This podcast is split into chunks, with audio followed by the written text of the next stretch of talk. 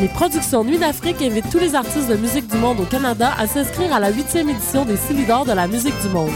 Ce prestigieux concours vitrine est une chance unique de vous faire découvrir et de remporter de nombreux prix.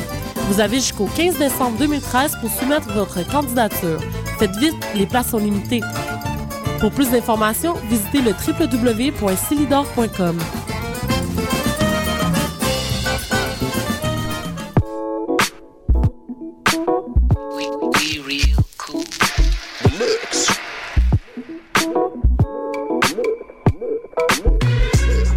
Vous écoutez Choc F M, l'alternative urbaine.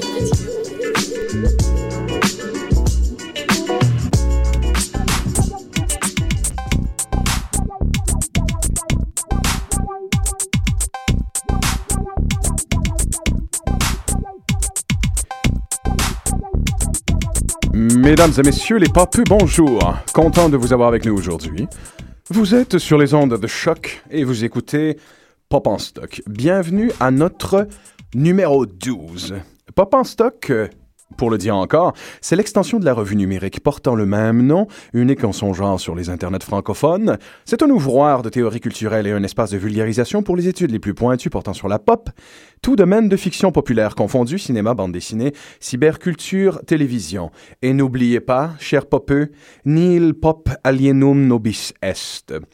Vous êtes avec vos animateurs, Francis Anaïs Ninja euh, au micro en ce moment et, et, et Jim Nena Simone de Beauboire, euh, animateur ici sur les ondes de Choc F M euh, de, du podcast de cinéma, le septième antiquaire, demain à dix-sept heures trente. Cette semaine, n'est-ce pas Jim? Cette semaine, pour notre numéro douze, en continuation du dossier ouvert par Pop en Stock, voilà deux mois de cela à peu près, euh, traitant du même sujet, la Chick T V. La Chick T V comme extension de ce courant littéraire qu'on appelle la Chick lit- Literature, mm-hmm. la Chick Lit, mais dont le but sera aujourd'hui de parler de la représentation, des dix, du moins ces dix dernières années, de la femme en télévision, euh, du côté des femmes. C'est deux femmes euh, de, de génie, euh, Sabine Garcia, que vous avez déjà entendue sur ces ondes à quelques reprises, et une collaboratrice qui est là pour la première fois, Sandrine Galland, non, ni plus ni moins brillante et mignonne et jolie et fabuleuse, n'est-ce pas? Ouais, d'ailleurs, on est direct dans le vif du sujet. Euh, seront là pour euh, commenter de leur côté dans une capsule qui ne manque pas de truculence, et nous euh, continuerons la réflexion qu'elles abordent. Mais si je puis me permettre, en guise d'introduction, euh, Jean-Michel, mm-hmm. je trouve, et c'est là que cette émission devient intéressante, que nous sommes à une bien drôle d'époque en ce moment, parce qu'alors que cartonne à la télé la série Girls et qu'elle reçoit des déferlements de critiques positives un peu partout dans le monde, et c'est tout à fait normal, et on est tout à fait d'accord, une série télé qui présente quand même une vision fraîche du monde des femmes en, en télévision. Euh, d'ailleurs, si je peux me permettre, des femmes qui sont appelées des filles, selon le titre de l'émission, et qui se demandent bien souvent comment revendiquer ce statut si énorme de femme, tout en continuation directe de Sex and the City, euh, et en s'en répandant volontiers, mmh, mmh, en y faisant référence. Mmh, en réagissant à aussi. Oui, en réagissant, oui, oui, en commentant et en saluant le génie de Sex and the City. Euh, tout ça au détour d'une, d'une affiche, parfois, euh, dans la chambre d'un des personnages. Ah. Donc... Euh, Pendant que tout ça arrive, pendant que Girls arrive, d'un autre côté, la musique pop et le milieu populaire en général nous bombardent plus que jamais de nymphètes lolitéennes euh, qui se mettent complètement à nu. Question de pouvoir... Su- ben non, on parle pas juste de deux personnes, on parle de plusieurs personnes. Question de pouvoir suivre le courant de plus en plus demandant de, de l'exhibitionnisme et de ce que la culture de masse leur demande. Tout ça en même temps. Ouais, ouais. Donc, euh, évidemment... Euh, on, on, nous, en tant que euh, téléphiles, on, on finit par réfléchir de Golden Girls à, à Sex and the City, aux Girls de Girls, jusqu'aux Good Girls de Robin Thicke. Euh, deux mille treize, en général, entre le, le Girls de Girls et, les, et le Good Girls de, de Robin Thicke, fut en quelque part une année où le questionnement autour de la fille, conjugué autour de celui de la femme, forçant par la bande, du moins dans mon cas, le même type de réflexion chez certains hommes. Hein. Moi, je me pose absolument maintenant la question, le statut monolithique du mâle et sa putain de fonction, euh, lorsque je regarde les représentations masculines mm-hmm. à ce moment, en ce moment même où on parle, surtout en deux mille treize, dans la culture de masse, je ne m'y retrouve plus, je me cherche. Euh, certaines parts de moi sont, sont encore garçonnes, d'autres sont masculines, et euh, je me pose la même question.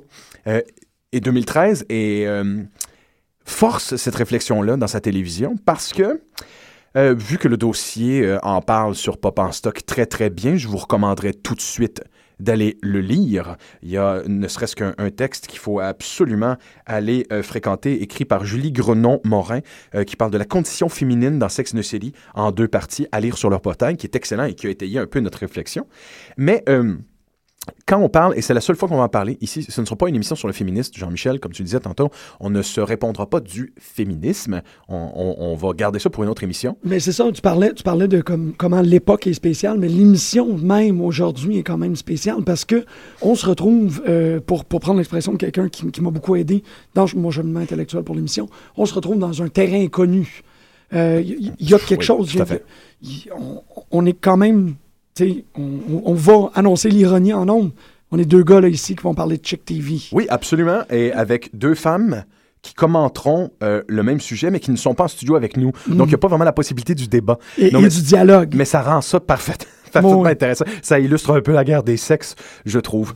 Donc, on vous, on vous, on vous recommande tout de suite d'aller euh, lire les textes qui sont sur le portail, oui. Dans la section Chick Liter- Literature, euh, où on parle beaucoup justement de l'appropriation euh, du féminisme dit de la troisième vague, surtout en télévision, euh, qui souffre assez souvent d'un, d'un intéressant paradoxe. Ben, first of all, vient se conjuguer Euh, dans ces émissions-là, souvent un huge, un immense daddy fétiche mm-hmm. au désir d'émancipation. Et les deux se conjuguent. Euh, l'hyperconsommation vient côtoyer l'apparence, vient côtoyer l'envie de, d'authenticité. Et au sein de ce paradoxe-là, il y a l'envie, particulièrement dans Sex and the City, mais dans Girls aussi, de revendiquer tout ça. Oui, mais il y, y, y a un paradoxe aussi dans, dans, le, dans la structure même, le fait que la télévision est... largement plus écouté par des femmes mmh. et largement plus contrôlé par des hommes. Absolument. C'est aussi un paradoxe immense. Euh, on m'apprend que Radio-Canada, peu importe les efforts qu'ils font, c'est des femmes de cinquante ans qui l'écoutent. C'est ça. Intéressant. C'est pas, c'est pas, le, c'est pas la démographie visée, mais c'est les femmes de cinquante ans qui syntonisent Radio-Canada. C'est su. Le, les hommes, de par la structure administrative, contrôlent la programmation de la télévision, mais c'est les femmes c'est qui fou, la hein? consomment. Ben, ça aussi, c'est, c'est un immense paradoxe. Ah ben ça va, ça, ça va être complémentaire à, la, à l'argumentation que nous, nous développerons dans la seconde partie de l'émission. T'as slappé ça, toi? Ben oui, écoute, euh, là où Girls est une révolution, si on peut dire, et innove, c'est qu'elle remet en question, elle déconstruit, elle critique, se réapproprie des tropes de la représentation de la femme en télévision, avec une part égale de cynisme, d'humour et de plaisir. Et c'est l'ensemble de ces paradoxes-là ensemble, y compris la nudité et le sexe, dans ce qu'il a parfois de plus naturel, inconfortable et maladroit. Et ça, c'est une des grandes beautés euh, de, de, cette, de cette émission-là. C'est, c'est, c'est de voir cette magnifique femme, cette, cette génie au sommet de son art, en plein milieu de la vingtaine, qui se met complètement ouais. à nu mmh. et qui le fait avec un mélange de fierté et de maladresse mmh. et d'exhibitionnisme complet et total, qui est conséquent, à mon avis, avec son époque. Et, et le, le, l'aspect physique de Girls a, en a dérangé plus qu'un, mais en toute honnêteté, c'est le, la, le, le dénudement, si, euh, j'allais dire dénudation en fait, là, mais c'est le dénudement, dénudement ouais. psychologique qui s'effectue au, au, avec le personnage de Lena Dunham, qui pour moi était beaucoup plus euh, cathartique, si on peut dire. Il y avait vraiment quelque chose... de les gens ont, ont réagi énormément à pas vouloir voir cathartique, c'est pas le bon mot, je, je m'en excuse. Euh, les gens ont, ont crié très fort qu'ils voulaient pas voir la nudité physique, mm-hmm. mais la mise à nu psychologique, pour moi, elle est criante de vérité et beaucoup plus dérangeante. Ben, à partir du moment où Lena Dunham se met à nu dans cette émission-là, elle le fait rapidement, euh, elle montre la banalité de cette mise à nu c'est comparativement ça. À celle qui viendra. Qu'est-ce qui, qu'est-ce, qui c'est, qu'est-ce qui n'était pas annoncé en quelque sorte, ou du moins en filigrane dans la télésérie. Absolument. Cette, cette, on en, j'en parlerai pas parce qu'on va pas parler de qu'est-ce qui se passe dans Girls, mais j'ai trouvé Girls beaucoup plus euh, à, euh, à sensibilité de... de, de à fleur de peau. Oui, à fleur de peau. J'ai trouvé ah, cette oui, oui, sensibilité-là tellement unique et à un point tel que j'irais à dire qu'il n'y a pas, parce que tu le disais bien dans ton introduction, il n'y a pas de sensibilité à fleur de peau. Il n'y a pas de télésérie qui ose explorer cette sensibilité-là du point de vue masculin. Non. Alors, ils n'ont jamais fait ça pour un homme, puis ils le font pour une femme. Et moi, j'en suis personnellement jaloux. En fait, euh, fort malheureusement, je dois admettre que moi, en tant que féru de Sex and the City, j'ai adoré Sex and the City et j'aime encore Sex and the City. C'est une série qui m'a énormément appris, en fait, et qui m'a, euh, qui m'a éduqué sur certains aspects euh, de l'identité féminine. C'est pas des farces, y compris dans ses paradoxes. Oui, euh, dans certains paradoxes. Et ce, et ce qui est fascinant, c'est que ça m'a par la suite drivé à aller regarder d'autres émissions de télé qui étaient dans une, qui étaient dans une signature similaire mm-hmm. à propos de la communauté gay. J'ai, ouais. j'ai écouté Queer as Folk en continuation de Sex and the City, où cette fameuse sensibilité-là, Sex and the City dont tu parles, cette, la sensibilité oui, oui. de Girls, on la retrouve dans la version euh, British de la B B C, mais de la version américaine aussi euh, de Queer as Folk. C'est, c'est, cette vulnérabilité, ça pourrait aussi être un très, très oui. beau mot pour le décrire, mais même c'est, chose. Bi- c'est même bien chose pour L-Word. Ben, c'est C'est deux, c'est, deux, c'est deux émissions que j'ai écoutées et c'est, c'est à cause de Sex and the City que j'ai eu envie de les écouter. Parce que j'avais envie de voir cette sensibilité. J'avais envie de voir la sensibilité à fleur de peau d'un girls dans le milieu gay, mm-hmm. dans le milieu gay, euh, dans le milieu gay et dans le milieu lesbienne. Ouais. Et, et c'est, ça vaut la peine de mentionner parce que c'est, c'est tout frais de hier. Euh, le portail de recherche Salon Double a mis la conférence. En fait, il y a eu, euh, il y a trois semaines, on avait comme un espèce de conflit à l'émission parce qu'on ne pouvait pas aller voir la conférence de Sandrine qu'on va entendre d'un instant à l'autre. Qu'ils le faisaient sur, euh, sur L-Word à la Maraboire. Ils l'ont mis disponible. Elle a été enregistrée. Il fallait l'écouter. Je l'ai écoutée aujourd'hui. C'est vraiment... Euh, je ne sais pas encore si Sandrine fait des sauts entre la capsule qu'elle a créée pour cette émission et sa euh, conférence pour Salon Double, mais ça va être un, un magnifique complément pour les gens magnifique. Qui voudraient euh, continuer à écouter de la radio à sensibilité euh, Check T V. Ben on va, euh, on, on va non seulement partager euh, ce, ce, cette euh, conférence de...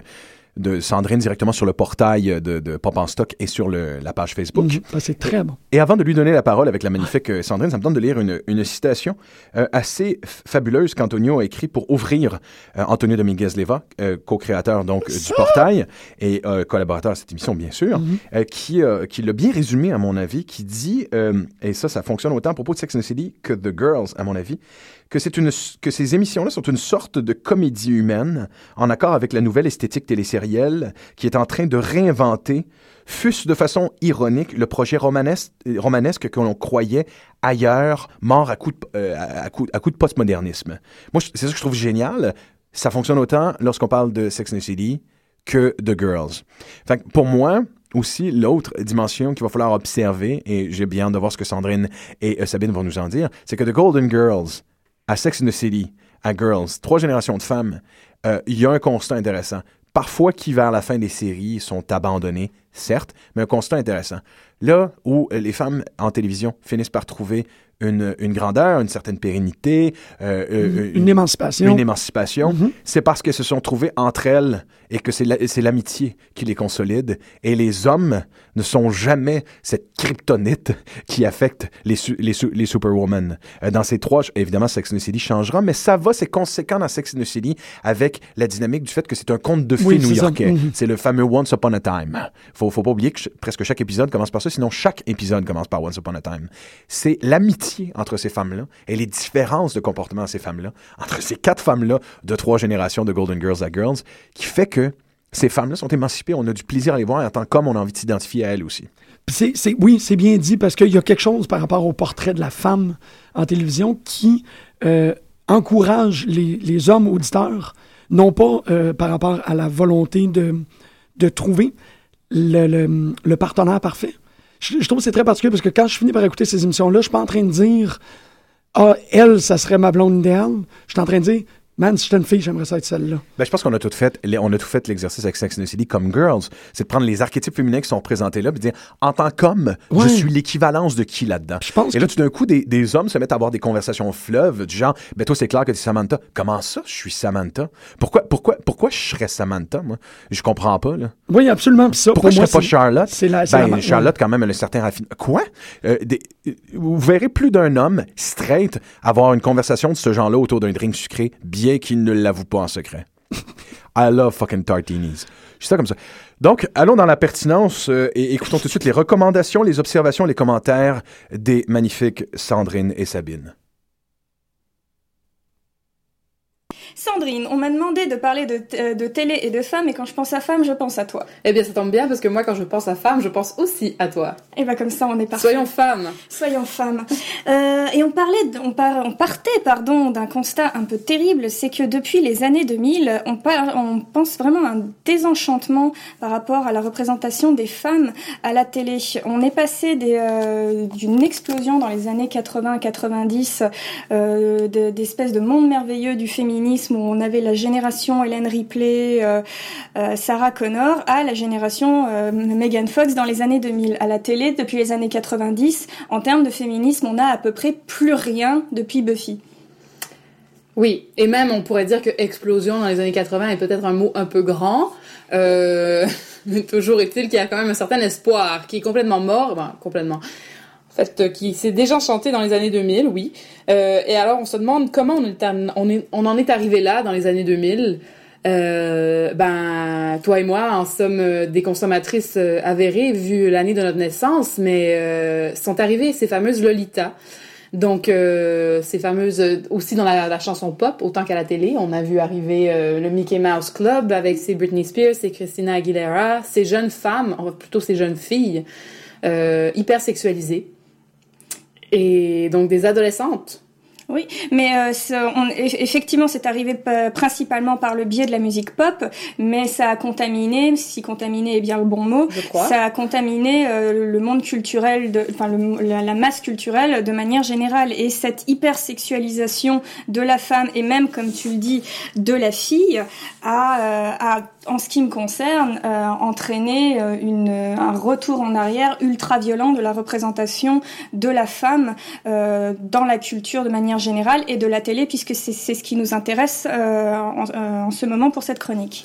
Oui, parce que je crois qu'au cinéma, parce que bon, on est déjà en, presque en deux mille quinze, si on veut arrondir comme ça, euh, dans les années deux mille, ça s'est fait plus lentement. On a eu quand même euh, des exceptions. Euh, bon, ben, tu le sais, étant une grande amie, d'autres le savent, je suis une ardente... Euh, Euh, défenseuse. Fan... Ouais, disons, je sais pas si c'était le bon mot, mais de la série The L Word, par exemple, qui a commencé en deux mille quatre, s'est terminée en deux mille neuf, euh, qui donnait une place aux femmes jamais vues, et non seulement aux femmes, mais aux femmes lesbiennes. Il était à peu près temps, parce qu'avant ça, c'était le désert complet. Mm-hmm. Et donc, ben, on parlait de Buffy. Buffy, à ce qui me, de, faut me contredire si jamais j'ai tort, mais Buffy, à ce que je sache, a été la première réelle représentation d'un couple lesbien, oui. euh, sans euh, sans grand drame. C'était vraiment un couple amoureux de lesbiens installé dans la série. Oui, tout à fait. Et heureusement. Oui. Merci pour ce qu'elle a fait pour le queer. Et, et puis sinon, ben là, on arrive dans les années deux mille dix, et tu l'as très bien remarqué euh, il y a deux minutes, on est dans quelque chose d'extrêmement violent quand on parle de sexualité et sexualité des femmes. Et ça s'est fait vraiment dans les cinq dernières années, c'est-à-dire que autant pour le cinéma, on peut dire qu'il y a eu une explosion, enfin une montée en puissance qui s'est faite graduellement pendant les vingt dernières années. En télévision, on parle d'une explosion, mais ultra violente, sur les cinq dernières années, que ça concerne autant la, le sang que le sexe. Mais on en est arrivé toutes les deux à une conclusion qui est quand même extrêmement étrange, c'est que oui, c'est de plus en plus graphique, il y a de plus en plus de sang de manière de plus en plus monstrueuse, il y a de plus en plus de sexe, mais étrangement, c'est un sexe de plus en plus conservateur. Oui. C'est-à-dire qu'on a une femme qui est de plus en plus représentée. C'est quasiment impossible à l'heure actuelle de trouver une série télé sans femme nue. Par contre, un homme nu, alors là, c'est un drame terrifiant. Voir des seins, c'est tout à fait normal, mais voir des fesses d'hommes, ça reste quand même quasiment, euh, quasiment un tabou. Mais ces femmes de plus en plus, en, de plus, en plus nues sont euh, de, moins en, de moins en moins représentées, de moins en moins concernées par rapport au sexe. C'est-à-dire que dans la représentation sexuelle qu'on a dans les séries télé à l'heure actuelle, monsieur est sur madame. Madame n'a quasiment aucun plaisir. Euh, on peut, on peut même aller plus loin dans les détails si on veut, c'est-à-dire que si on parle, je sais pas, par exemple, de sexe oral, la fellation est toujours représentée comme un acte à part entière, c'est-à-dire la femme va donner son plaisir à l'homme en le, en le faisant jouir par la fellation, mais par contre, un cunnilingus, si jamais il est représenté, parce que c'est quand même excessivement rare, si jamais il y a cunnilingus, ça n'est qu'une petite partie de préliminaire qui va amener à l'acte. On n'a jamais de femmes qui jouissent par le cunnilingus. Répétant d'ailleurs des tropes pornographiques ultra répandues. Je veux dire, il n'y a que ça si on regarde la pornographie en ce moment. Oui. Ce n'est, oui, on peut voir des tas de pornographies de fellation, mais sinon, le cunnilingus n'est qu'un préliminaire. Ouais. Et les seules fois où moi, personnellement, j'ai vu un cunnilingus à la télévision, télévision, c'est dans The L-Word, et donc on peut le rabaisser à du sexe lesbien, car bien sûr, comment les lesbiennes euh, baisent-elles, hein, c'est un grand mystère. Ah, parce qu'elles baisent? Ah, mais oui! Ah, merde! Il faut savoir ces choses-là! Mais c'est dégueulasse! Mais seulement par du sexe oral. Arc! Oui. Okay. D'ailleurs, oui, c'est... Mais comment elles font sans pénis? Ah, je ne sais pas, je ne sais pas, il faudra voir. Bon, bah voilà, euh, et donc on arrive à ce grand écart, euh, sans jeu de mots d'ailleurs, excusez-moi, ce grand écart, ce grand écart, euh, ce grand écart paradoxal, qui est qu'on a des séries qui sont basées quasiment uniquement sur la représentation sexuelle, donc pour pas le nommer True Blood par exemple. Oui, parlons de True Blood. Ah, parlons de True Blood. True Blood que euh, je, je vais quand même, quand même faire mon coming out. J'adore True Blood pour des raisons mais qui n'ont rien d'artistique et qui font à peu près un mètre quatre-vingt-cinq, sont blondes et ont de gros muscles. Mais voilà, je regarde True Blood pour des raisons purement sexuelles, faut être honnête. Et comme je te disais, après bon quatre cinq saisons, on, on réussit même à s'en blaser parce que ouais, bah, c'est bon, même ouais. Eric ne réussit pas à nous tenir. Ouais, voilà. Eh hey, mon Dieu. Mais euh, voilà, True Blood est basé sur un part sur un principe de libération sexuelle, de foisonnement sexuel. On, on, on, nous, part, on nous montre une idée d'un vampire qui serait un dieu du sexe parce qu'il a deux mille ans d'expérience. Sauf qu'au final, ces vampires ne font que du missionnaire. Alors pendant des heures, parce que ce sont parce que ce sont des vampires, donc ils tiennent pendant longtemps. Mais ces vampires ne font que des missionnaires. Euh, on a on a encore une fois cette idée du monsieur sur la dame, même quand la dame est vampire. Donc oui, parce finalement... que exactement, c'est ce qu'on remarquait, c'est que euh, le vampire est extrêmement désirable pour toutes ces pauvres femmes du sud-ouest des États-Unis ou du Midwest ou je sais plus où, euh, en tout cas, bref, Louisiane, je crois. Ouais, voilà, euh, qui rêvent de coucher avec un vampire, mais alors que lorsque c'est une femme vampire, ce n'est plus du tout érotique. Tout d'un coup, c'est même effrayant. C'est le pouvoir, c'est la. Elles sont souvent lesbiennes. D'ailleurs. Ah oui. Non mais c'est non mais c'est ça. Les deux les deux femmes vampires tout les plus importantes de la série ont des tendances lesbiennes et jouent beaucoup plus sur leurs tendances lesbiennes que sur euh, une que domination sur... de l'homme ou euh... donc finalement ce qu'on remarque c'est que ce ne sont que des femmes qui sont consommées et même Suki dont on parlait qui était le personnage principal qui est celle qui devrait euh, être la femme euh, menant la série. Euh, qui pourrait tout à fait consommer des hommes comme on ne, ne peut se finir de consommer des femmes parce qu'elle passe de... C'est quoi son, son nom, là, le pauvre? Bill. Bill à Eric au loup-garou. Mm. Mais en fait, comme tu le dis, ce n'est pas Suki sur l'homme, mais l'homme sur Suki, constamment. Voilà, parce que le, au final, ça n'est jamais Suki l'héroïne, c'est l'héro, euh, le héros de True Blood, c'est celui qui baise Suki à la fin de la saison. C'est complètement déprimant. Oui, c'est, c'est complètement déprimant. Donc, on en est arrivé à ce paradoxe-là où il y a une explosion ultra-violente de sexe à la télévision, mais finalement, mais c'est un sexe excessivement conservateur. Il n'y a aucune libération sexuelle dans ces séries télé. Oui. Heureusement. Heureusement. Heureusement, il y a de l'espoir. Un peu. On j'espère. A vu nombre d'espoirs. On a vu beaucoup d'espoirs. Bon, ils se sont souvent écroulés les uns sur les autres, mais qu'est-ce que vous voulez? Alors, parmi les espoirs que j'ai vus, il y a une, une série qui malheureusement n'a pas été suffisamment vue à mon goût, qui est Top of the Lake. Top of the Lake, réalisé par nul autre que la grande, l'immense Jen, Cam- Jen Campion, pardon. Euh, Top of the Lake, dont le personnage féminin principal est incarné par Elizabeth Moss, qui elle-même incarnait un personnage féminin dominant dans Mad Men, et Euh, dans Top of the Lake, elle incarne cette, euh, cette jeune lieutenant détective qui est obligée de faire son chemin dans un monde extrêmement masculin, extrêmement macho, qui revient dans le petit village de son enfance où elle est confrontée à la violence faite aux femmes et à la violence faite aux homosexuels, dans un monde où c'est même pas possible d'admettre que quelqu'un puisse être homosexuel.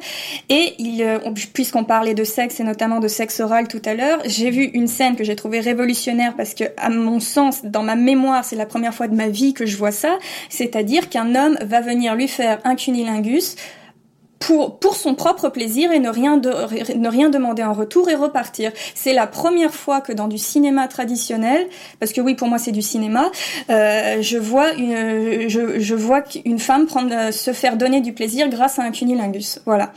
Et c'est peut-être pas grand-chose, mais c'est déjà beaucoup. Oui. Effectivement, que j'ai pas vu. Mais alors, justement, on tombe dans le problème de qui a vu Top of the Lake. Je pense qu'il y a voilà. certaines personnes qui l'ont vu, mais comparé à la masse de gens qui ont vu True Blood. Non, mais c'est on ça, c'est que, c'est que, on, on parle, on, ça n'est pas de la culture de masse. C'est voilà. ça, c'est ça le problème. C'est qu'on va toujours retrouver des représentations féminines beaucoup plus poussées, beaucoup plus intéressantes dans un circuit plus parallèle. Top of the Lake, c'est vrai que ça reste plus, euh, plus confidentiel entre guillemets parce que c'est quand même coproduit par la B B C, mais c'est vrai qu'à, qu'à côté des euh, qu'à, qu'à côté des, des, des machines que voilà. sont H B O, euh, les Game of Thrones et compagnie, ça n'est rien. Heureusement, bon, moi, il y a un personnage que j'affectionne, je suis pas la seule, j'imagine, mais c'est Liz Lemon dans thirty Rock, qui est une... Non seulement il y a le personnage de Liz Lemon, mais il y a son, son double, qui est l'actrice elle-même ou la réalisatrice Tina Fey, qui est une femme empire. Je veux dire, elle a écrit son livre, elle produit ses trucs, elle est inspirante. Et en plus, le personnage de Liz Lemon, bon, mais c'est un personnage qui va avoir une relation amitié homme-femme avec son patron en plus. Euh, on est dans l'humour, on est dans le débridé, on est dans le léger, ça donne vraiment... Euh, ça rafraîchit. Heureusement qu'elle est là. Bon, la question du sexe est quand même pas trop présente dans thirty Rock. Par contre, il y a questions, des questions de genre, des questions de race, donc ça fait plaisir de voir ça.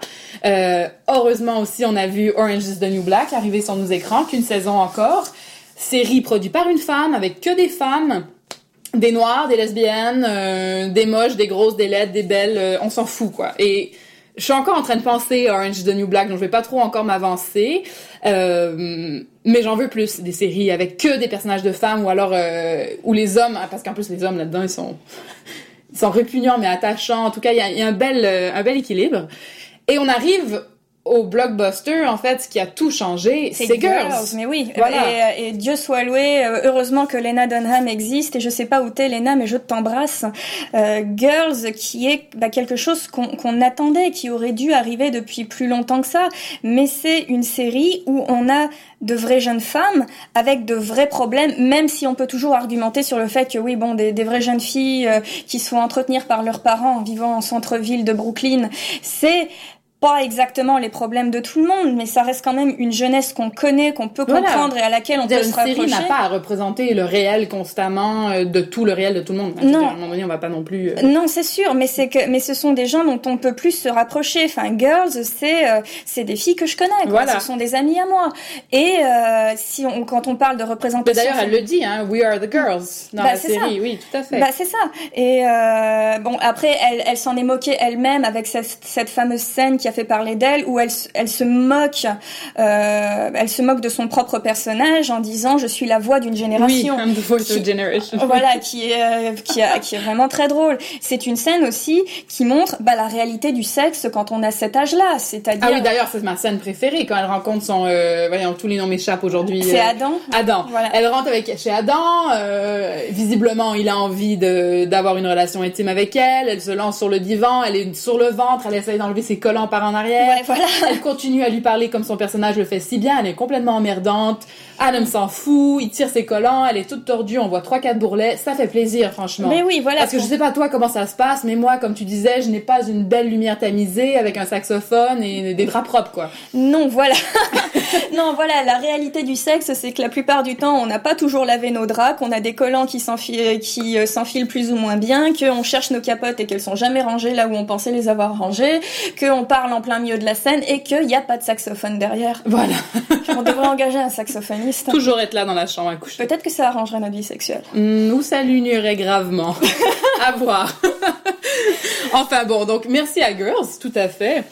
Et euh, à partir de là, on pourrait se dire que peut-être on va commencer à avoir bah, un réveil du féminisme quelque part, parce que ça stagne quand même depuis dix ans. Ça fait dix ans qu'on a... Euh, quasiment aucun personnage féminin digne d'intérêt, autant au cinéma qu'à la télévision. C'est sûr que de temps à temps, on a bah, Katniss Everdeen quoi, dans Hunger Games, qui est à peu près le seul exemple de, grand... de personnage féminin intéressant, et on peut même pas dire qu'elle soit féministe, en plus c'est juste un personnage féminin intéressant, mais euh, bon sang, ça fait euh, quoi, quinze ans qu'on a un vide total de personnages Il... féminins intéressants. Ce qu'il faut aussi remarquer, c'est que quand on tente d'en trouver, on finit par en trouver, mais c'est en grattant, quoi. On est tout le temps en train de chercher l'exception qui ouais, va voilà. essayer de confirmer la règle, mais euh, je veux dire, euh, c'est pas une, une manne. On non. est loin d'une prolifération, comme tu disais. Euh, c'est corollaire. On voit beaucoup de seins, très peu de fesses, et bien on voit très peu de femmes et beaucoup d'hommes. Voilà, c'est ça. Et en plus, euh, quand on a des personnages féminins, euh, comme dans Homeland, le personnage principal qui est joué par Claire Danes, est un personnage fascinant, elle est dans la C I A, elle a été se battre euh, contre la guerre, contre le terrorisme, elle a été donc dans l'armée, donc la question de la femme et l'armée, qui est d'ailleurs très épineuse, est soulevée dans la série. Euh, personnage féminin de première place, euh, intelligente, à qui on confie des dossiers, mais, toujours un mais, elle dépend de son mentor, elle, elle reva- retourne toujours vers ce professeur qu'elle a eu qui va la diriger. En plus, en plus, nom de Dieu, elle tombe amoureuse. Et sa carrière est ruinée par cet amour. Et, et wow. euh, évidemment, on ne pouvait pas avoir un personnage féminin fort et sain d'esprit. Il fallait qu'elle soit bipolaire. Et non seulement, en plus d'être bipolaire, on va terminer la première saison par des électrochocs. Wow. Donc, on nous offre ce personnage absolument fascinant et complexe qu'on va ranger et classer avec des électrochocs. Parce que là, et un amour déçu. Ce que tu, ce que tu décris, c'est quelque chose qui, normalement, ne se fait plus depuis les années cinquante, hein, ce genre de personnage. Voilà, mais en plus, c'est très bien expliqué. On nous explique que les électrochocs sont, sont, sont bien faits maintenant et que c'est bien pour la santé des bipolaires, ce que je peux croire, la, la science à part et la médecine à part, mais quand même, mm-hmm. la symbolique de la chose est immense. On nous couche ce personnage sur un lit d'hôpital et on, on lui efface toute mémoire. Et plus près de nous, l'autre désenchantement très récent que j'ai vécu, et je n'en ai pas parlé encore, donc j'ai, j'ai envie de vider mon sac, c'est la galère. J'étais une ardente euh, défenseuse, encore une fois, de la galère. Donc, c'est un quatre amis qui vivent dans une maison, qui se foutent des hommes. Euh, on parle de préoccupations féminines. L'avortement est complètement accepté. Il n'y a pas de tabou. Euh... Et plus les saisons avancent, plus ça dérape. Plus les femmes deviennent, euh, disons, dépendantes des hommes. Et on arrive à la dernière saison, ou alors on boucle ça d'une manière affreuse. Euh, Stéphanie, qui est une des quatre filles, non seulement décide de se marier, mais entre les deux garçons qui l'intéressent, disons, elle va choisir celui, et je la cite, qui la fait sentir comme une princesse. Ah bah oui. Bien sûr. Et Stéphanie, qui, euh, qui avait un problème avec la maternité, et cetera, quand elle voit que toutes ses amies sont enceintes, rêve de tomber enceinte à son tour. Et la saison se termine par quoi? Eh bien, nos chères quatre femmes ont accouché et sont complètement épanouies par leur maternité et par leur nouveau mariage et parce qu'elles ont trouvé l'homme de leur vie. Enfin une vraie femme. Voilà.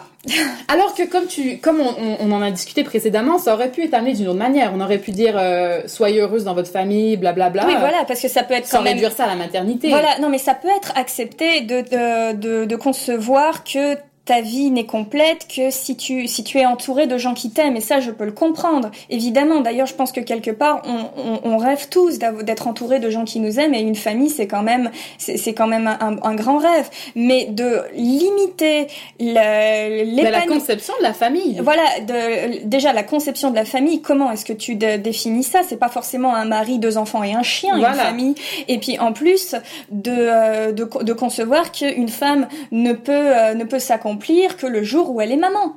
Voilà. Et d'ailleurs, elles sont mamans durant la série. Elles sont cette famille atypique. On parle de quatre femmes qui habitent sans leur mari, avec toute leur marmaille, dans une immense maison. Je veux dire, c'est intéressant. Et puis, c'est un rendez-vous quotidien. Des tas de gens se sont assis devant leur télé pour écouter la galère depuis cinq saisons. Et puis, paf, on nous termine ça avec quatre accouchements et euh, un mariage, pour le dire ainsi.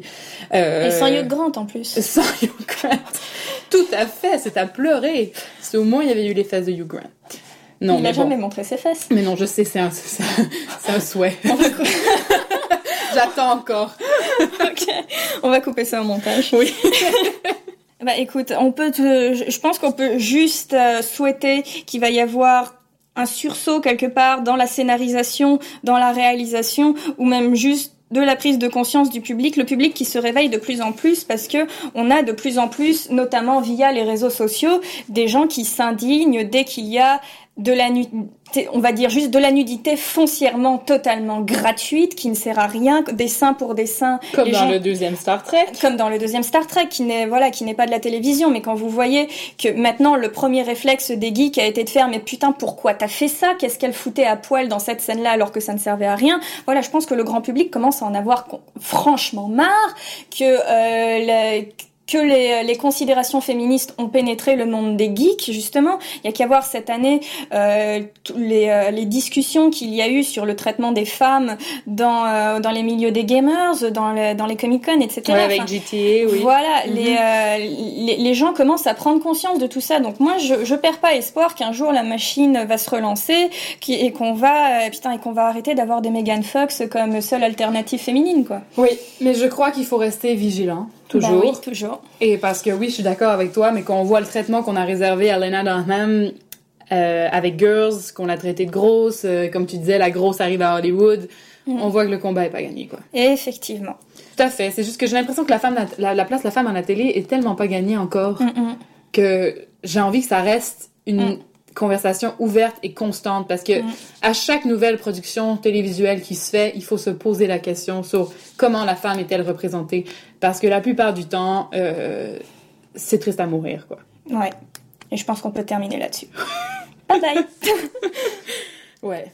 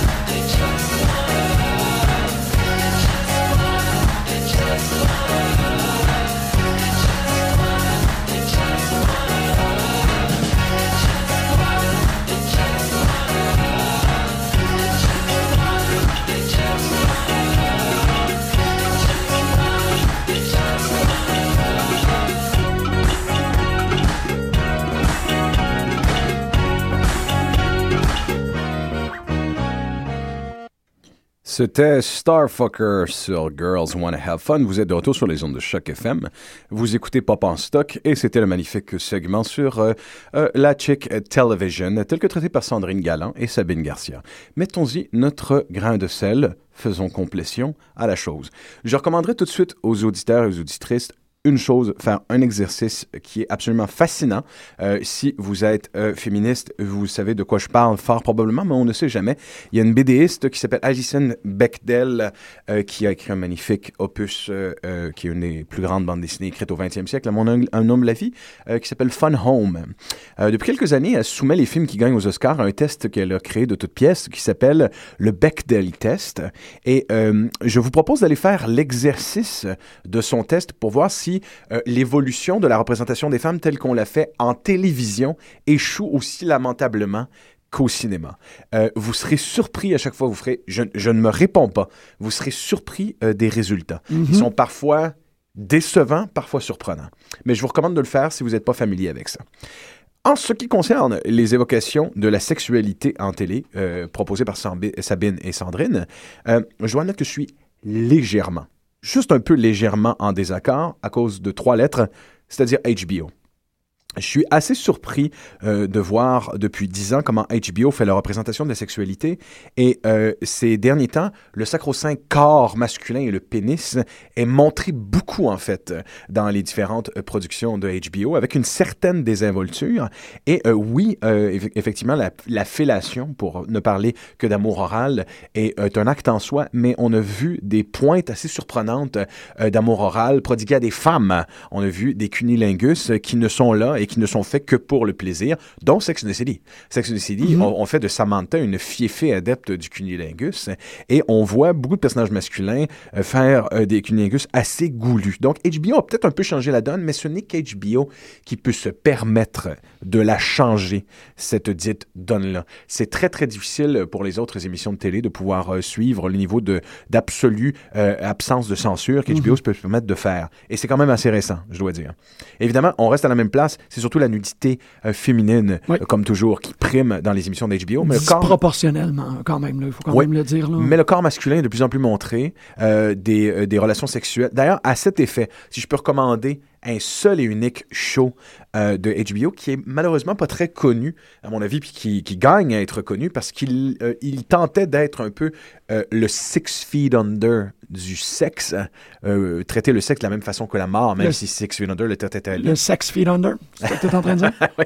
Le, non, en fait, le, le, le show s'appelle Tell Me You Love Me. Mm-hmm. Initialement, le show aurait dû s'appeler Fuck Me, et on y voit essentiellement quatre couples, ben en fait, quatre groupuscules de personnages qui vont régulièrement, euh, donc, voir le psy. On a des archétypes féminins très intéressants dans ce show-là. Une jeune femme qui a constamment besoin euh, d'affection, d'amour, de sexe et qui a constamment besoin de l'attention masculine posée sur elle et qui est épuisée et écœurée de ça et qui a envie d'en défaire les mécanismes. Une femme au foyer et un homme qui s'aime qui s'aiment par-dessus la tête, qui ont une belle famille, qui sont heureux, mais qui ne se désirent plus et que l'idée de se toucher ou non, c'est pas un problème pour eux et ils se demandent pourquoi il faudrait que ça le soit. Mm-hmm. Un couple qui a réussi, un peu overachiever, qui n'arrive pas à avoir d'enfants et c'est en train de tuer le couple complètement de l'intérieur. Mm-hmm. Et à, à, au, au-dessus de tout ça, euh, au-dessus de la mêlée, il y a évidemment la psychologue qui traite ces trois personnes-là, c'est-à-dire ces trois groupes-là, qui est une femme dans la soixantaine, qui est épanouie dans sa sexualité, qui est épanouie dans sa féminité et qui n'a pas le moindre, du moins, qui n'a pas les problèmes que l'on, euh, que, que, qu'on retrouve chez les trois personnages précédents. Une seule saison, ça a été cancellé. Le show était cru par moments. Il y avait une sexualité parfois très belle et très crue. Euh, on voit, même si c'est, un, si c'est un moulage, on voit une scène où euh, un des personnages féminins masturbe jusqu'à éjaculation euh, son mari. Et c'est un très beau moment, un moment qu'on ne voit pas souvent parce qu'elle est en position de pouvoir complet, euh, complète et totale. Elle masturbe son copain et en le faisant jouir, euh, c'est une façon symboliquement de montrer que, de, de, de montrer que, que comme il n'arrive pas à avoir d'enfant, elle tient la semence de son copain entre ses doigts. Et se pose sérieusement la question, est-ce que c'est ça le problème? Est-ce que c'est ce que je tiens entre mes doigts? Euh, et...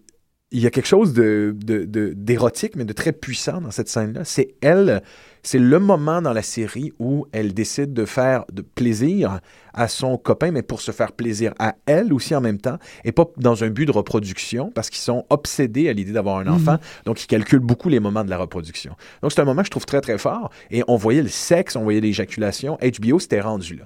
Euh, il y a beaucoup de personnes qui avaient critiqué, évidemment, cette représentation-là de la sexualité. Pour moi, elle avait une pertinence. Euh, on brisait le tabou du pénis, et on brisait euh, en même temps le tabou de la masturbation prodiguée par une femme qui est en position de pouvoir, qui n'est pas là simplement parce qu'elle veut satisfaire son copain, elle a envie de le faire et elle en retire du, du plaisir et elle a le contrôle de la situation. Donc, je vous recommande ce Tell Me You Love Me. Sinon, mm-hmm. le mot que vous avez dit, les filles, tantôt, où je vous rejoins, euh, c'est que moi, je suis un enfant des années quatre-vingt-dix et je suis un geek. Jean-Michel aussi. Et, euh, Dit-on. Au tournant des années quatre-vingt-dix jusqu'à, jusqu'aux années deux mille, le show le plus écouté aux États-Unis, ça a quand même été Baywatch. Il faut quand même ouais. considérer mmh. que c'était ce show-là qui était le plus populaire. Et euh, le geek mmh. mâle qui écoutait fort probablement ce show-là, moi, c'est pas mon cas. J'aurais pas honte de le dire, c'était mon cas. Ça m'intéressait pas. Euh, mais le geek mâle est un est une espèce de paradoxe vivant parce qu'il est autant attiré par les nymphètes. Le geek veut tout, finalement. Il est attiré par la nymphette, mais aussi par le personnage féminin fort. Et ça, c'est souvent euh, une confusion, si on peut dire, un paradoxe qu'on trouve chez le geek. Présentez-nous effectivement un personnage à moitié tout nu, il y a des fortes chances que les geeks vont évidemment se lécher les babines. Mais d'un autre côté, présentez-nous une Ripley ou une Sarah ouais. Connor, on sera mmh. inspiré par ce personnage-là. Alors, ce qui me surprend quand je pense à ça... Le contenu et le contenant. They want it all. They want it all. Mmh. Alors, moi, ce qui me surprend... Donc, en... des films comme Weird Science... Ça vient de ben me frapper. Oui, ben oui, tout à fait. Mm-hmm. Donc, la, la, la femme-objet euh, était littéralement un personnage dans les ouais. années quatre-vingt. Mm-hmm. Euh, mais dans les années quatre-vingt-dix, c'est passé quand même quelque chose. Weird. Il y a eu un pinacle au tournant des années deux mille. Oui, j'ose le dire, un pinacle. Et oui, euh, je dois être d'accord avec Sandrine et Sabine, il y a un déclin. Il y a un déclin complet et total. Il y a des, il y a des moments, il y a des sparkles, il y a des étincelles de personnages féminins qui peuvent euh, compétitionner avec les personnages dont on va vous parler. Mmh. Mais somme toute, à la fin des années quatre-vingt-dix deux mille, voilà ce qu'on avait. Je, je, mm-hmm, ouais. On a je eu peux droit... mettre un bémol là-dessus. Ben, vas-y. Après. OK. Non, non, tu peux le faire. Donc, en quatre-vingt-dix-sept, on a eu droit à Buffy de Vampire Slayer, mmh. tel que vous, dis, vous le disiez tantôt, les dames. Trop souvent considérée comme une émission qui est l'apanage des femmes geeks, fort malheureusement, euh, parce que c'est un show qui, avait, qui a eu le temps de vieillir avec ses auditrices et ses auditeurs. Donc en quatre-vingt-dix-sept, quand les gens commençaient à écouter euh, Buffy, elle avait seize ans et ils avaient seize ans. Buffy a eu le temps de devenir, en l'espace de sept saisons, une guerrière, une étudiante, une mère... Une, une, soeur, li- oui. une, ben, une mère. Une, oui. une, parce que la mère... Ben, oui, une mère pour ouais, le monde, c'est vrai. C'est vrai, à la fin de la saison, c'est ta raison. Oui, oui, euh, oui en mm-hmm. quelque part, oui. Non, non, euh, absolument. Une leader, et tout ça sur le couvert du divertissement pur, certes, mais... quand même, à ce jour, les gens considèrent que Buffy est placée dans une espèce d'idéal post-féministe. Il euh, faut dire qu'on a... on a des personnages féminins qui sont toutes des guerrières, euh, et symboliquement... comme véritablement, elles sont tout à fait empowered. Oui. Euh, un des ben oui. plus importants couples, euh, un des plus importants couples gays, euh, lesbiens de l'histoire de la télé. Euh, mm-hmm. D'ailleurs, on a, bordel, euh, Buffy, dans la suite de la série télé sous forme de bande dessinée, a eu une relation sexuelle oui. lesbienne et ça a été couvert dans les médias profondément. Mm-hmm. Euh, Il faut dire que les femmes de Buffy s'opposent au système patriarcal et qu'on retrouve dans la série des nombreuses inversions de rôles sexuels. Mm-hmm. Très souvent, les hommes sont, euh, sont traversés d'une grande sensibilité, d'une grande vulnérabilité et sont plus maternels que les personnages féminins. Donc, en quatre-vingt-seize, très peu courant, un personnage comme ça qui va traverser les années deux mille et qui va permettre à toute une génération de geeks de trouver une figure d'identification très forte. Et f- ça fera aussi de Joss Whedon par la suite euh, cette espèce de sc- scénariste qui se spécialise dans les voix féminines. Euh, et ça, euh, on, on les retrouvera jusqu'à dans sa dernière série télévisée, Dollhouse. Donc, une série culte... Chasse, avec des chasseurs de vampires. Euh, d'ailleurs, c'est d'autant plus drôle quand on pense que H B O, euh, cette série par laquelle, cette, cette station de télé par laquelle toutes les révolutions télévisuelles arrivent, a fait précisément l'inverse de Buffy avec son True Blood. On a décidé de, act- essentiellement de faire une série qui est, bien que ce soit adaptée de roman, une copie à bien des égards de Buffy de Vampire Slayer, et dans lequel le personnage principal de Sookie Stackhouse a aucune des forces de Buffy, et euh, se retrouvent encore, euh, les mêmes tropes sont là, évidemment, mm-hmm. euh, coincés entre un vampire blond mm-hmm. et un vampire brun, euh, mais, mais dans les deux cas, on n'a pas du tout le même type de personnage féminin et on n'a pas du tout le même type d'empowerment et on est dans la petite fantaisie sexuelle euh, beaucoup plus dans True Blood, alors que la, la démonstration de la sexualité euh, dans Buffy était évolutive. On est aussi dans le conte, comme tu disais par rapport à Sex and the City, oui, dans on True est dans Blood, le il y a des filles, il y a des... Ouais, ce sont... Absolument, c'est, c'est un peu normal aussi. Ouais. On, reste, on, on reste, on se répond du conte et mm-hmm. on le comprend. Euh, les autres personnages, en, en tout point, en, dans la même période... La quatrième mouture de Star Trek décide de donner la commande d'un vaisseau mm-hmm. dans Stra- Star Trek Voyager à une femme. Geneviève Bujold. Geneviève Bujold initialement, oui. Catherine Mulgrew euh, par la suite. C'est une blague. Euh, Catherine, Captain Catherine Janeway of the Starship Voyager, euh, de quatre-vingt-quinze à deux mille un. Et il faut dire qu'après trois shows de Star Trek où les capitaines étaient des, des hommes, Euh, et d'ailleurs, le show était lui-même plein de... Le promi- la première, le show original de Star Trek est quand même assez traversé de paradoxes parce qu'il y a des moments très euh, révolutionnaires dans ce show-là en ce qui concerne la démonstration des femmes et des moments d'un profond sexisme aussi. Mmh. Donc, dépendamment de qui les écrivait. Mentionnons Absolument. que le Star Trek original, les meilleurs épisodes sont écrits par D C Fontana, qui est une femme obligée de porter un nom euh, unisexe, mmh. euh, qui a écrit parmi les plus puissants épisodes de Star Trek de tous les temps et qui a travaillé pendant de nombreuses années euh, dans ce milieu. On a un capitaine qui est probablement à la fois le plus chaleureux, le plus touchant et aussi le plus dangereux des trois capitaines précédents. Ce qu'il y a de fascinant avec le, capi- le capitaine Catherine Janeway, c'est que elle sait occasionnellement être une mère pour son environnement, mais elle sait aussi tout à fait être redoutable et ne mmh. pas être une mère. Elle sait qu'elle a eu à jouer, même si on est dans un futur euh, techniquement utopique qui est celui de Star Trek, elle sait qu'elle joue dans un, dans un environnement qui est encore, à bien des égards, dominé par les hommes. Elle en est consciente. C'est un commentaire qui traverse de façon très, très subtile la série, euh, parce que techniquement, Star Trek se veut dans un futur complètement impartial. Utopique, euh, oui. Mais ce n'est pas le cas. Donc, il y a des euh, interprétations féministes profondes dans, dans Star Trek Voyager qui ont été euh, désamorcées, critiquées et commentées par la venue d'un personnage qui était là pour le sex appeal et qui était une femme objet. C'est-à-dire le personnage qui n'est même, même pas nommé de Seven of oh, ouais. Nine, qui est techniquement une femme robot et une femme objet complète et totale. Ouais. Mais ce qu'il y a de magnifique et ce que les gens ont tendance à oublier, oui, Seven of Nine, plantureuse blonde, avait été intégrée au show pour attirer un nouveau public. Mm-hmm. Un public qui était jeune et qui voulait aller vers quelque chose d'un peu plus sexy. Ce qui est intéressant, c'est qu'à mesure qu'on avance dans la série, ce personnage-là se questionne véritablement sur sa féminité en ayant un rapport qui est presque érotique avec le capitaine du vaisseau qui est joué par Catherine Mulgrew. Ce qui est de fascinant, c'est qu'elle se féminise, elle prend conscience de sa féminité, de son statut de femme-objet dans le, dans le show en tant que femme-robot en quelque part, mais aussi ce qu'elle représente. Donc, dès euh, d'entrée de jeu, Voyager nous présentait un personnage qui n'est pas un cow-boy, qui n'est pas, pas, pas un diplomate militaire, qui n'est pas un capitaine d'équipe de baseball, quelqu'un qui traite son environnement comme une famille dysfonctionnelle mm-hmm. et qui la gère avec intelligence. Parce qu'il ne faut pas oublier que Voyager est un show à propos d'une famille dysfonctionnelle. Mm-hmm. La moitié de l'équipage du vaisseau sont des gens qui sont considérés comme des criminels. Ouais. Donc, en quelque part, ce qui est magnifique que Catherine Mulgrew et le personnage de Catherine Janeway, c'est que c'était une travailleuse sociale. Oui, on a encore le cliché d'une femme qui est dans le caring, mais qui est aussi capable de décisions militaires extrêmement dangereuses au détour de tout ça. Donc, Star Trek a eu le temps de faire une cinquième mouture qui a complètement désamorcé toutes ces avancées-là et qui n'en avait plus rien à foutre. Donc, c'est mmh. assez fascinant de penser qu'entre ces shows-là, jusqu'à Girls, effectivement, c'est un peu le calme plat. Il n'y a pas beaucoup de shows de télé dans lesquels il y a un personnage principal féminin qui tient tout sur ses épaules et qui est une figure inspirante. Pas depuis, à mon avis, ce qui est le top un, le top un de la femme en télé, et elle fut pourtant, un, un, un, si je peux me permettre un top un, elle fut pourtant un fantasme pour toute une génération, et un fantasme terriblement sain. Encore à ce jour. C'est Dana Scully dans X-Files. Il ne faudrait jamais perdre de vue que le personnage de Mulder est un, est un individu qui est un geek, comme moi et Jim, mais qui est dysfonctionnel, qui ne trouve pas vraiment sa place en société, qui est un loner, incapable de, de former un couple ou une entreprise normale. Je m'identifie C'est... à tout ça. Je m'identifie aussi à bien des égards à tout ça. Et comme le disait lui-même euh, David Duchovny lorsqu'il parlait du personnage de Dana Scully, il mmh. disait que ce personnage-là, pour exister, ça lui prend un human credential. Quelqu'un qui, a, mmh. qui est avec lui et à ses côtés et qui lui donne une, val- qui donne une validité à son comportement humain. Euh, Dana Scully, c'était ce personnage-là. C'était la femme qui a réussi socialement, la femme qui a réussi au niveau académique, euh, celle euh, dont on ne peut se, pas se passer dans une situation d'urgence, euh, mais celle aussi qui nous rassure. Il faut le faire.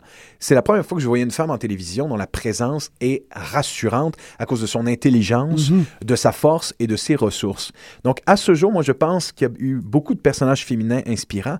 Mais mentionnons que c'est le seul personnage féminin aussi, avec Buffy et euh, Captain, euh, Captain Catherine Janeway, qui, oui, au, au début, pour des raisons financières, pour des raisons de budget, va un jour se retrouver comme la star du show lorsque David Duchovny quittera X-Files. Et ce sera son moment, bien que ce soit un accident, en quelque part, ce sera son, son moment où shiner. Et moi, des personnages comme euh, Scully, j'essaie de les retrouver en télévision depuis, et j'en retrouve des balbutiements. J'en trouve des échos, mais je ne la retrouve plus. Mm. Il y a effectivement plus de personnages féminins mais, euh, de cette force-là. Et mentionnons, pour moi, ça ne doit pas retirer quelconque forme de validité à, à l'empowerment de ces personnages féminins-là, mais mentionnons qu'on est dans la fantaisie. On est dans ouais. la science-fiction, mm-hmm. on est dans la fantaisie, et avec X-Files, ben, on était quand même dans une zone médiane aussi, où on n'est pas souvent, où on est souvent un peu près de la science-fiction.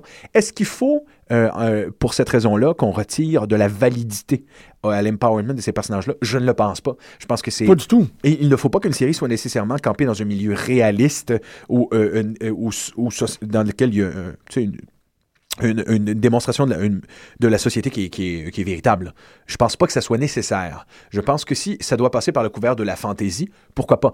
Là, somme toute, on est dans l'espace et on a des personnages qui sont parfaitement dans l'empowerment versus des personnages qui sont dans, dans le Upper East Side de New York, mais qui sont dans une fantaisie de princesse. Mm-hmm. Donc, je pense que ça n'a aucune, aucune importance que les personnages soient dans un, un environnement social véritable ou fantasmé. Mm-hmm. Mais en même temps, tu vois, c'est, c'est bien le, le petit bémol que j'ai par rapport à, à euh, ce qui a été dit sur le « il n'y a plus de ces grandes personnes-là », c'est l'avantage qu'on a par rapport à la mémoire. Je pense que tu l'as bien souligné en disant que pendant qu'il y avait X-Files, il y avait aussi Baywatch. Et que maintenant, euh, on pense à Buffy, mais il y avait Baywatch, c'était, c'était présent. Et on a, euh, avec notre époque contemporaine, trop de rapprochements. On, on voit ce qui se produit, puis on se dit, ben, Deborah, euh, Deborah Morgan, c'est pas le personnage féministe euh, ou le personnage féminin fort que l'on voudrait qu'elle non, le soit. Absolument pas. Mais il faut quand même pas ignorer euh, euh, que, que Orange is the New Black. Il faudrait quand même pas ignorer. À, à mon avis, c'est, c'est celui-là, le show. Borgen. Le... Il faut quand même par- faut parler de Borgen, qui est euh, un, un succès écrasant en télévision présentement parce que Borgen n'est pas, n'a pas été euh, encore servi à son remake, mais on retourne vers cette, cette émission de télévision norvégienne, si je me rappelle bien, mm-hmm. d'une femme première ministre. Donc, elle porte en elle-même le, le personnage principal. Elle est euh, extrêmement inspirante. Il y en a... Euh, euh, il faut quand même... Je ne dis pas qu'il n'y en a pas, mais je dis qu'il y a, que, qu'ils sont des échos et des balbutiements de ce qu'on retrouvait à la fin des années quatre-vingt-dix au, au contour des années deux mille. En ce sens qu'il y, y a des exceptions, mais ça, on parle de shows qui ont, qui ont, qui ont fait entre sept, huit, neuf, neuf saisons et dans lequel le personnage principal était un personnage féminin. Je, bon, je dans cro... le cas de, de, de X-Files, OK, c'est, c'est un débat, mais... Oui, non, mais je, je, je crois fortement qu'il y en a encore. Il... il... Il faut les. Ben, tu sais, moi, je pensais à, à. En fait, je pensais à Cersei Lannister, mais je pensais aussi à. Euh, euh, à Lena Heady, la, la, oui. la, la femme qui l'interprète, oui. qui jouait aussi. Dans Sa- euh, qui jouait Sarah Connor Sarah dans Connor, Sarah Connor Chronicle. Fait, en a, et bon, bon, Game of Thrones a probablement une meilleure chance euh, pour le coureur, en fait. Elle survivra comme personnage euh, fort, féminin. Il y en a, il y en a. Là, pour l'instant, on est en train peut-être de revoir ces personnages-là. On parlait pendant. Pendant le, le petit moment euh, de, de, de conférence, on parlait de Peggy dans Mad Men. Ah oui, ben oui, tout à fait. Oui, c'est, c'est un personnage qu'il ne faudrait pas, euh, qu'il ne faudrait pas négliger, effectivement, dans le, ce milieu-là. Le personnage de, euh, euh, le personnage de, de, de Amy Poehler dans Parks and Recreation mm-hmm. est un personnage excessivement inspirant qui réussira à franchir la barrière des six, des six saisons. De même que, là, euh, je parle un peu par, euh, par absence de connaissance, mais j'ai l'impression... que le personnage de Julia Louis-Dreyfus dans Veep, ouais. qui est une, une télésérie qui a été euh, faite par les créateurs de euh, In the Loop et la télésérie, l'équivalent euh, télévisuel euh, british, malheureusement je me, que le nom m'échappe euh, totalement, mais le personnage de Julia Louis-Dreyfus qui joue une, une vice-présidente qui, ma foi, a l'air pas mal inspirante dans, son, dans sa, sa, son interprétation. Il y en a, il y en a. Je dirais qu'entre-temps, vers la fin, je, je suis d'accord avec toi, il y en a, mais ce que je trouve intéressant, c'est plus le personnage féminin est fort en ce moment en télévision, plus sa grande faiblesse, c'est l'homme dont elle ne peut se passer. Mm-hmm. Il faudrait que je mentionne aussi, je pense que ça mérite l'interprétation, Caroline dans Dollhouse, euh, que, que je ne peux pas assez dire de belles choses par rapport à la prise de force de ce personnage. Ne reste que, reste que Post Girls, ce que j'attends avec impatience, c'est la, ce qu'on montrera de la femme en télévision et de sa sexualité post-girls. Peut-être que ce sera euh, cette étincelle que ça prenait pour aller dans une zone télévisuelle. On est en pleine expérimentation télévisuelle. Les choses vont fabuleusement bien. C'est un médium qui atteint des sommets inégalés. Donc, on verra d'ici la prochaine décennie. Qu'est-ce qu'on s'en va écouter, Francis? On s'en va écouter Boys Don't Cry, chanté quand même par Scarlett Johansson. Ça nous tentait de faire découvrir ça pour ceux qui ne le savaient pas. Merci.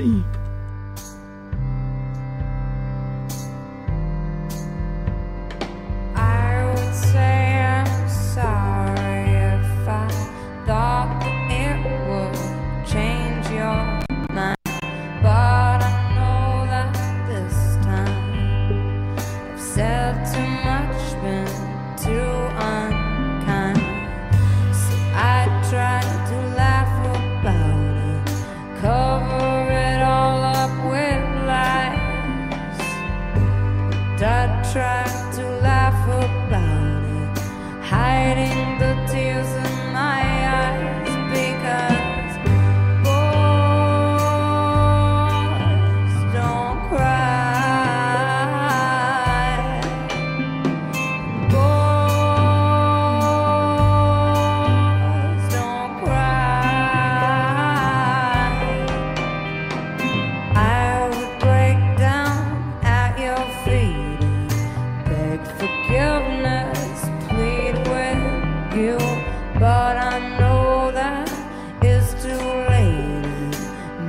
there's nothing I can do.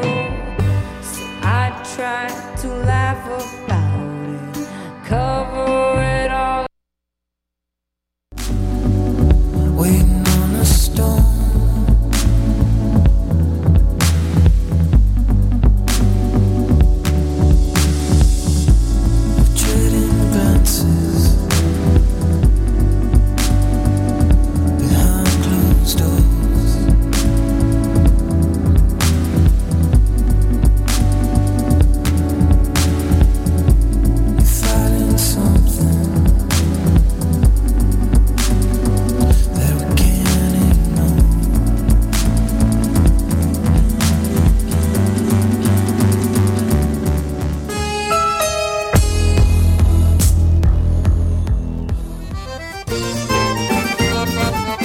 Production Nuit